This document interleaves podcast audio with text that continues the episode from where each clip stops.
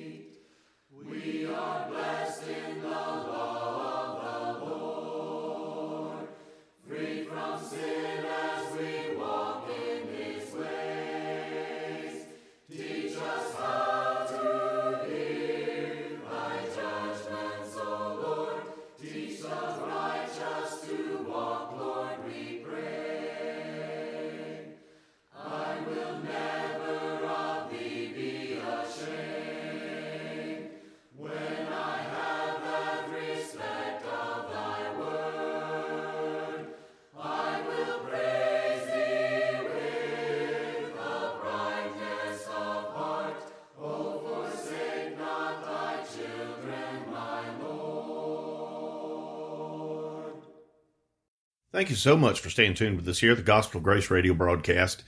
And as always, I'm Elder Joe Nettles. And I'm here with you, turned uh, in my Bible to Romans chapter 8. And I'd like to think about grace today in a special way. Uh, the name of our broadcast is Gospel of Grace. We rely heavily upon grace. We speak often of grace. And I want to ask you whether or not you think that grace is actually indispensable when it comes to salvation? Now, somebody may say, well, that's a silly question. But I'll ask you have you ever come across situations in your life, both sacred and secular, and you've been brought to think to yourself, well, I know me, and I know that in me I would never choose that, or I would never do that, I would never go there, I would never be found guilty of that. I would never believe that. Does that sound familiar? I think all of us, we have that little self reliant streak in ourselves, and that's part of our nature. But, friends, we must understand how wholly, how completely, how utterly we depend upon the free grace of the Lord God. First and foremost, in salvation. Without it, there is none. And not only that, in many aspects of our lives, that we just tend to take grace for granted, that we don't actually think that we need grace. Friends, I want to tell you, we need the Lord Jesus Christ and His grace every moment of every day that we live in this sin cursed earth. Now, having turned to Romans chapter 8, let's look at one respect in which we truly cannot uh, do without grace. We go to Romans chapter 8. We'll begin reading in verse 26. Likewise, the Spirit also helpeth our infirmities. Now, of course, you know Romans chapter 8 speaks heavily about the ministry of the Holy Spirit of God in the life of the child of grace. So we'll read again. Likewise, the Spirit also helpeth our infirmities. What is infirmities? It means our weaknesses, our sicknesses, our illnesses, our faults, the things that are wrong with us. So the Spirit also helpeth our infirmities, for we know not what we should pray for as we ought.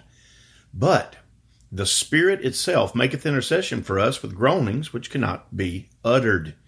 And he that searcheth the hearts knoweth what is the mind of the Spirit, because he maketh intercession for the saints according to the will of God.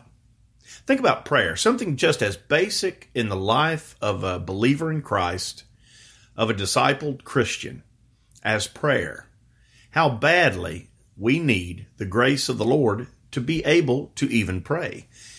In a couple of different places in the Word of God, it tells us without a shadow of a doubt why we cry out for the Father. And that's what prayer is it's a cry out for intercession, it's a cry out for supplication, it's a cry out of thanksgiving.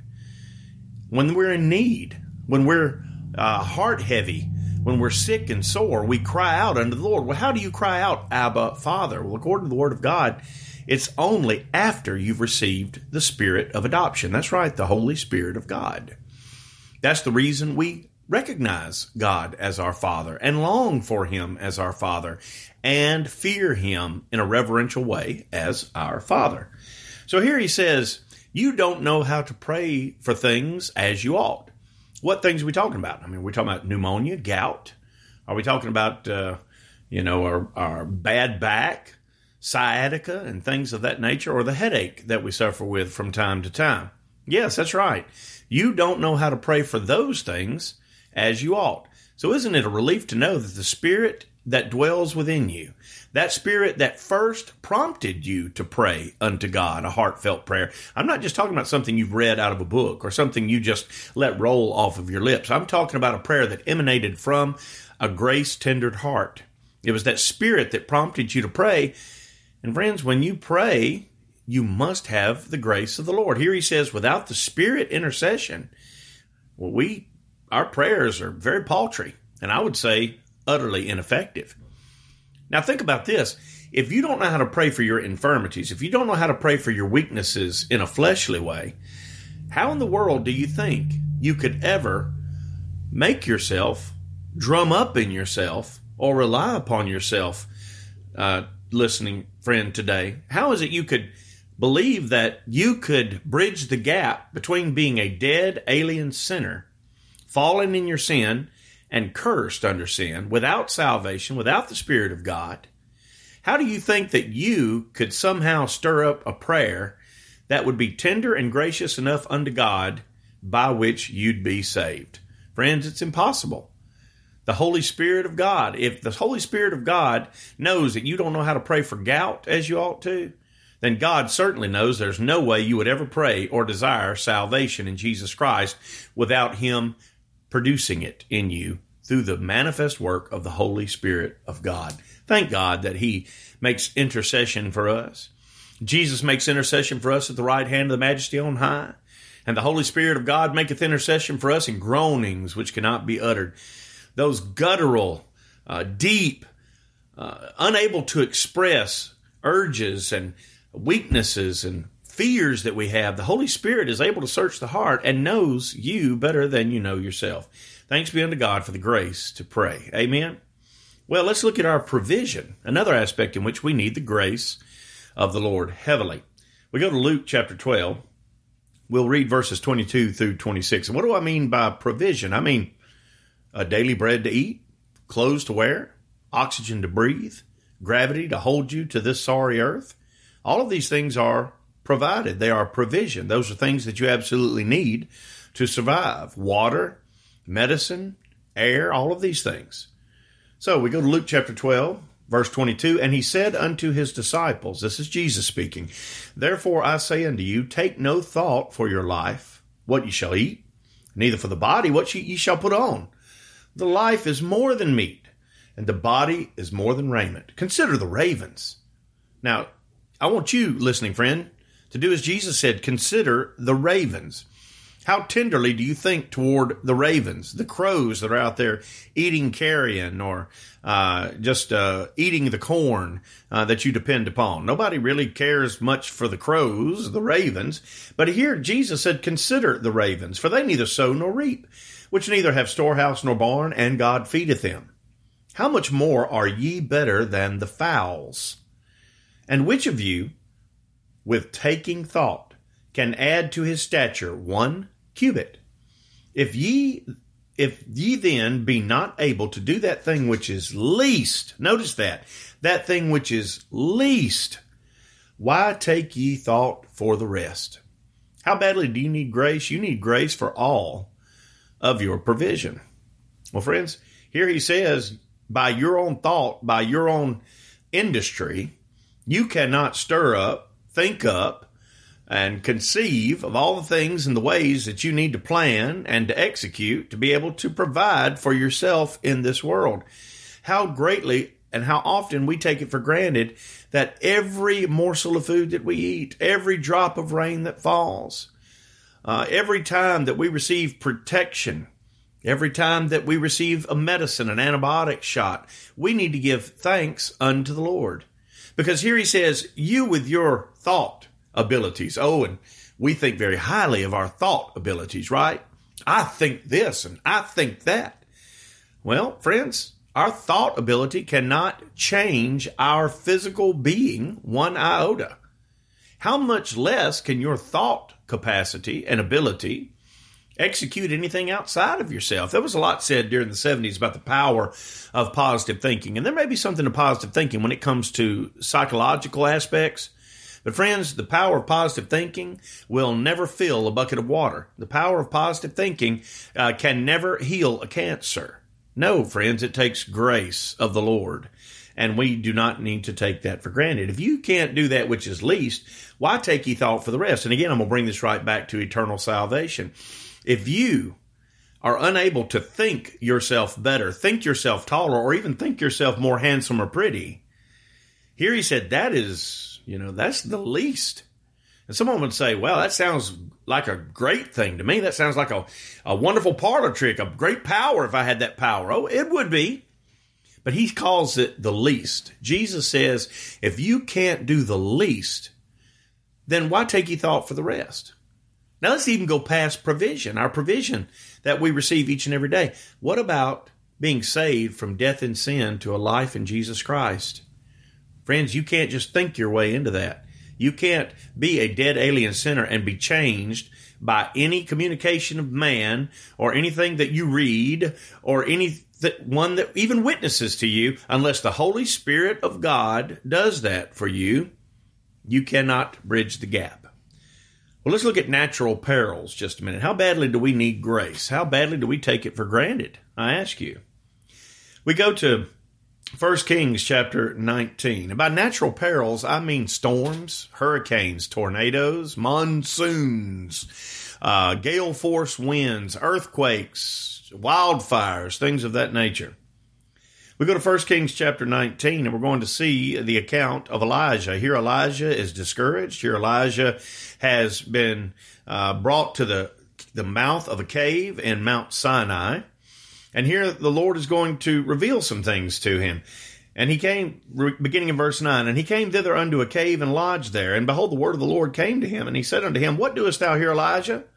And he said, I have been very jealous for the Lord God of hosts, for the children of Israel, have forsaken thy covenant, thrown down thine altars, and slain thy prophets with the sword. And I, even I, only am left. And now they, they seek my life to take it away. And he said, Go forth and stand upon the mount before the Lord. And behold, the Lord passed by.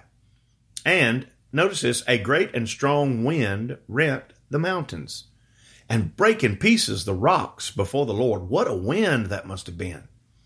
Someone would say, wow, the Lord really just of his own divine power sent this wind and made it strong enough to rend the rocks. No, friends, because notice what it said.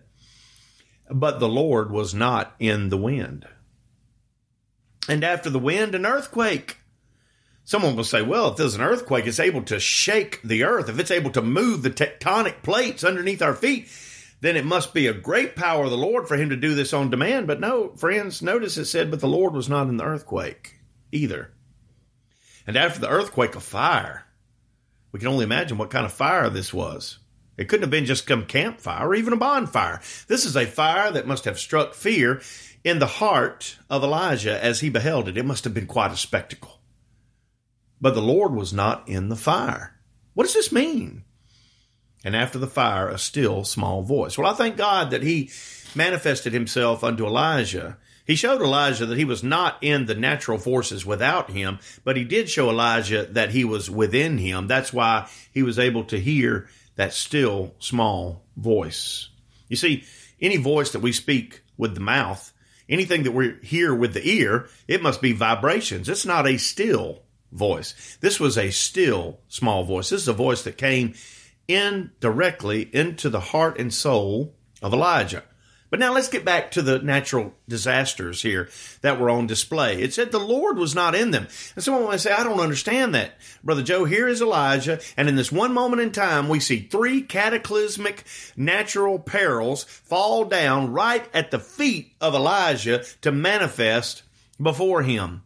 That must have been by the power of the Lord. The Lord must have directed that and caused it to be at that one moment in time of his own volition and of his own natural power. Friends, I want you to consider this. We live in a sin cursed earth. What did it say in Genesis chapter 3? What was the curse that was pronounced unto Adam when not only mankind fell in their federalhood, Adam, but also the entire universe became corrupt and polluted with sin? In Genesis chapter 3, verses 17 through 19. And unto Adam he said, Because thou hast hearkened unto the voice of thy wife, and hast eaten of the tree, of which I commanded thee, saying, Thou shalt not eat of it, cursed is the ground for thy sake. In sorrow shalt thou eat of it all the days of thy life. Thorns also and thistles shall it bring forth to thee, and thou shalt eat the herb of the field. In the sweat of thy face shalt thou eat bread. Notice not only is the ground corrupt, but now the atmosphere, the environment is corrupt. He said it's going to be so hot, it's going to be rigorous. By the sweat of your face thou shalt eat bread till thou return unto the ground, for out of it wast thou taken. For dust thou art, and unto dust shalt thou return. You see, the entire universe was cursed with sin. Now, friends, what does that mean? I posit for you today, listening friends, that if it were not for the restraining grace of the Lord, that means grace that He extends toward us in restraining the natural forces of this corrupt and sin cursed universe. I posit for you today that we would all, all of mankind would have been destroyed eons ago, ripped to shreds by fire, by earthquake, by tornadoes, by monsoons. Why? Because, friends, I believe that the reason we saw these three uh, great cataclysmic events take place in this one place is not because the Lord made them have to happen at that one point, but I believe the Lord simply removed his restraint from off of this sin cursed nature and just naturally, organically, they're waiting to happen but not able to happen because the Lord had been restraining it up to this point. Waiting to happen was the fire and the earthquake and the wind. And the Lord just removed his restraint, and this sin cursed universe manifested itself there before Elijah. But, friends, thanks be unto God that we're not destroyed day in and day out. So I will tell you, friends, sometimes when we stop and we see tornadoes and natural disasters, it's natural within us It's understandable to an extent, but it's also natural within us to ask, why, God? Why would you allow this to happen? Friends, the better question would be, why not, God? We, you know, God is not responsible for this sin cursed world. He didn't cause it to be corrupt and polluted. No, in His grace and in His mercy, He restrains the winds and the fire and the earthquake. He holds the tectonic plates uh, to a large extent so that this earth has not imploded on itself long time ago. Friends, just because we see these things manifest from time to time, it ought to serve as a reminder of the good and powerful grace that the Lord gives unto unworthy sinners such as we are. Yes, praise praise his name. Praise him every day. Now, one more place I want to look is regarding worship. How much grace do you need to worship? Well, think people think anybody can worship. Just go get anybody off the street, convince them to love the Lord, take them into a church house. They'll jump up and down, enjoy the laser lights and the smoke machines. They'll sing 58 verses of one song monotonously. I don't mean to hurt anybody's feelings, but y'all, come on. Uh, that's more of uh, inducing a trance than it is actual worship. They think that's worship. But friends, notice how frail and weak in worship we are. Now, again, I don't I don't mean to sound snide, but I do not agree with so much of what passes for worship today in this world claiming Christendom.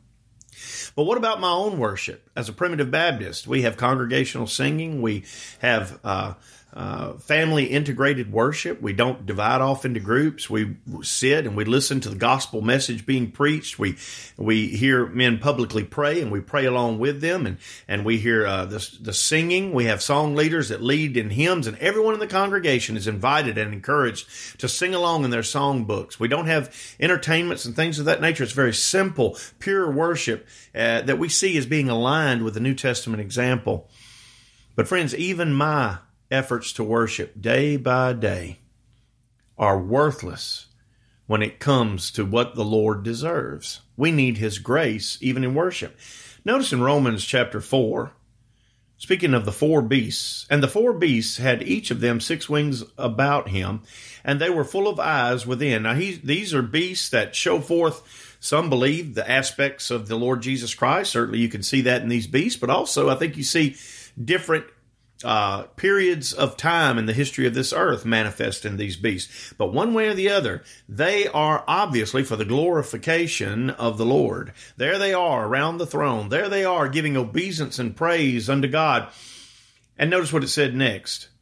It said, And they rest not day and night, saying, Holy, holy, holy, Lord God Almighty. Day and night. Wow. Go to Revelation chapter 7. Notice what it says here and uh, beginning in verse 14. And I said unto him, Sir, thou knowest. And he said, To me, these are they which came out of great tribulation and have washed their robes and made them white in the blood of the Lamb. Therefore are they before the throne of God and serve him day and night in his temple, and he that sitteth on the throne shall dwell among them.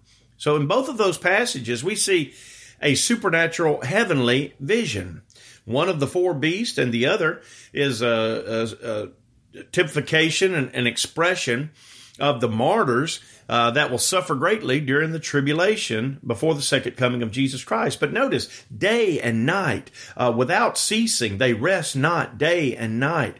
Friends, it is burdensome, seemingly, in this day and age. It amazes me that people claiming Christ, that people who say, I'm a Christian, have to be begged and pleaded to to actually come to church, to the place where Christ established and told his little sheep to flock.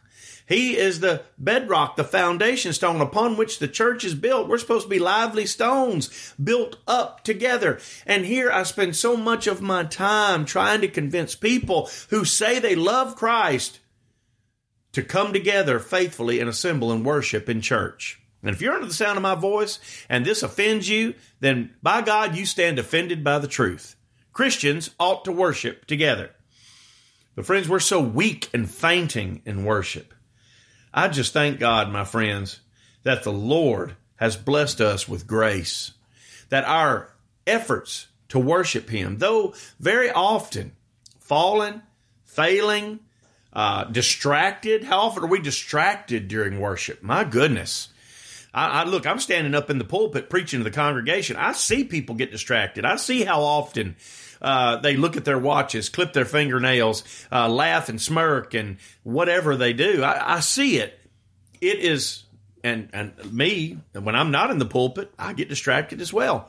You see, if it were not for the grace of the Lord, receiving our worship that is acceptable unto God through Jesus Christ our Lord, friends, there would be absolutely nothing that we could do that would honor and glorify Him anything commensurate to what he deserves, but yet he takes our tired little worship, our prayers as smoke from a golden censer, our worshipful hearts and thoughts, and even though uh, they may be distracted, and even though they may only be uh, punctate uh, along our through our week of busyness and distraction, friends, I want you to understand. Thanks be unto God for His grace that He hears it and He receives it and He accepts it. Don't you? Don't you just long for the day when Jesus returns and we're glorified to give him perfect praise? People are looking forward to a lot of things, vacations and, uh, you know, presidencies and all. I'm not looking forward to any of that mess. I'm looking forward to being able to praise and worship my Lord Jesus Christ, God the Father, God the Son, and God the Holy Spirit in a way that is fitting. Oh, one day it'll be, my friends. While I'm down here, you and I, we can only do the best we can do, but do it, we should. I thank you for staying tuned with us today. I hope this has been some blessing and edification to you. And until we're able to speak with you again on such noble, wonderful subjects, may the grace of the Lord Jesus Christ be ever present in your mind and meditations.